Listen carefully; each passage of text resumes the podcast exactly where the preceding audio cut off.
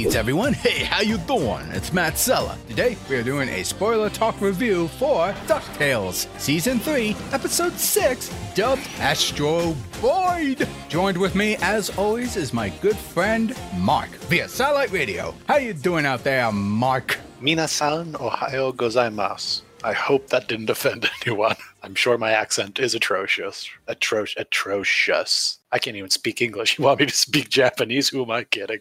Hey, everybody, how's it going? That was a mouthful of uh, introduction.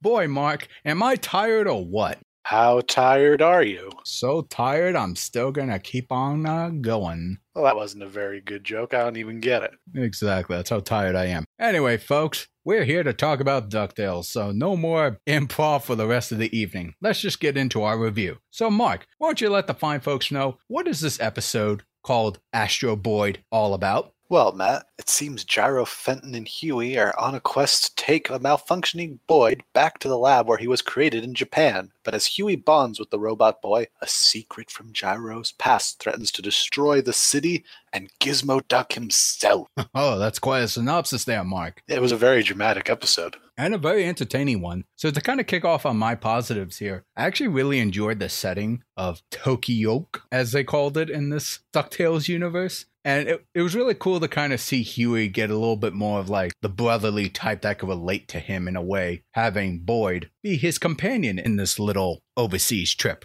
And I think it was a lot of fun. Like, this was obviously clearly an homage to Astro Boy himself, a little bit of his origin as well. In some ways, I know there's some different interpretations of Astro Boy's origin, but I'm just saying, like, overall, it really had that vibe. And it didn't feel like a cheap knockoff. It actually felt like a really good homage, in my opinion. Oh, absolutely. In fact, this I think a lot of times in especially West, Western animation, in terms of kids shows in particular, we've often see, and you know, it's what it's what's popular and kids would get. You know, the reference kind of being a Dragon Ball Z reference, and maybe there was one in here. I don't want to say. I think it was kind of even a little too generic to even say it was that. But like usually, a lot more in adult animation, we'll see them reference through animation itself things like Akira, things that are more mature in uh, Japanese animation. But I mean, aside from a very funny and obvious Sailor Moon background cameo, this actually really took it. it was, it's really funny because here's the thing: in Astro Boy and his creator Osamu Tezuka, we see a lot of just references to his work and then old stuff like Lupin the Third and things like that. In fact, Mr. Tezuka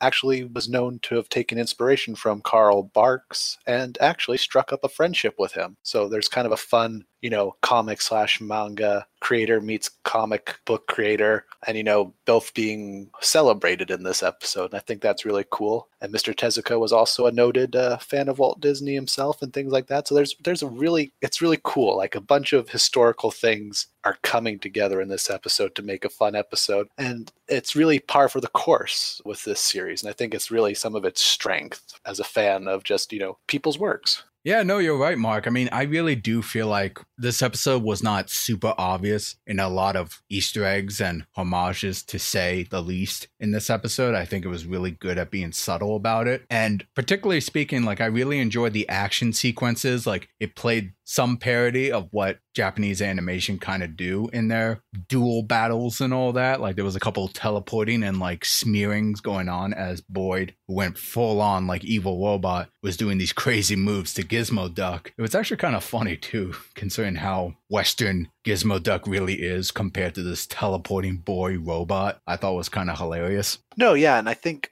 this had some of the best animation we've seen in the series, and especially for this season, start to finish. I don't think there was ever a shot or a scene that felt like, okay, they definitely used the budget for this scene, so this scene over here had to kind of suffer a little bit. It really seemed like it was just very well done, very well paced. There were maybe one or two moments where I may, during a chase scene, where I maybe would have wanted a couple more frames in there. But other than that, it was really well done, really beautiful. There is one error, and I think I found it as opposed to Matt, but other than that, solid work. Yeah, no, for sure. And before we move on, because I do have a couple issues that I had with the episode, generally speaking, but a couple of things since we were kind of talking about trivia earlier, it was actually kind of really cool that the bad guy, Akita, was voiced by Cary Hiroyuki Tagawa, who is most famously known for playing Shang Tsung in the original Mortal Kombat movie and reprising his role as voice for Shang Tsung in Mortal Kombat 11. And the other thing we also got here was Tamlyn Tomita, who I briefly looked up her history, and she actually made her American actress debut in Karate Kid 2, I believe. Very cool. It, it certainly, I think, lended to some authenticity with this episode.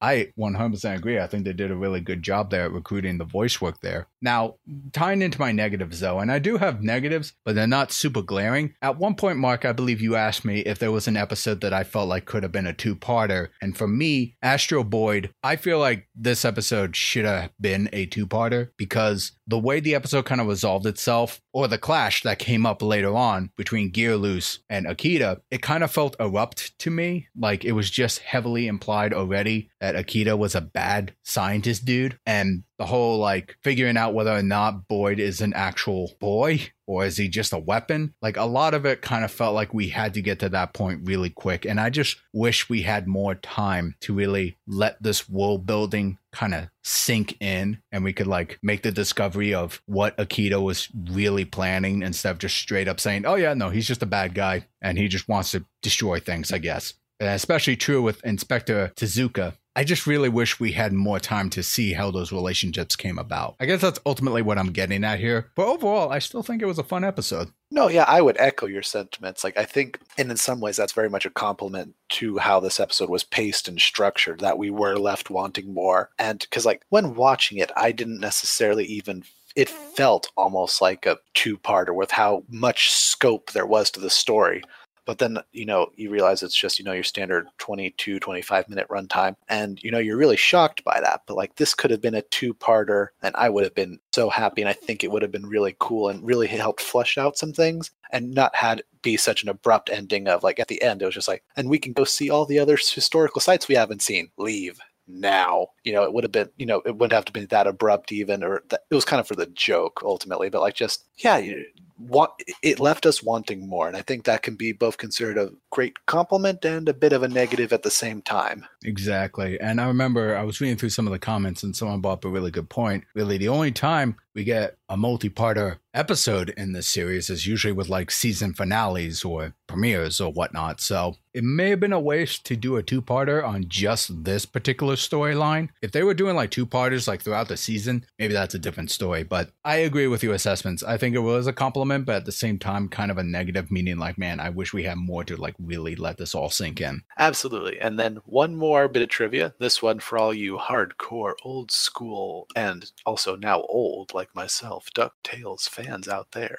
Oh. Yeah, I know. We're old. Uh, Gyro's design in the flashback is basically his original design, and it's really cool to see and fun. And you know, it's kind of funny that that design is associated with a uh, Gyro being a lot younger and more optimistic, and just you know, kind of like more of his traditional character. And I, I don't know, it was cute. I liked it. It was fun. I love it when they can bring back old designs, even though I love all the new ones too. And it's just good stuff overall. That's very true, Marc. That's very true. Well, I say that'll do it for our opinions regarding this episode, but now we want to hear yours. Let us know in the comment section below what did you think of this episode of DuckTales, Season 3, Episode 6, Astro Boyd? Did you like it? Did you not like it? Share your thoughts, join the conversation. Be sure to like, share, subscribe, ring that bell to be notified when new videos drop. And if you want to support me directly, please consider going to my Patreon or do a one time donation at my Streamlabs. Links are in the description below.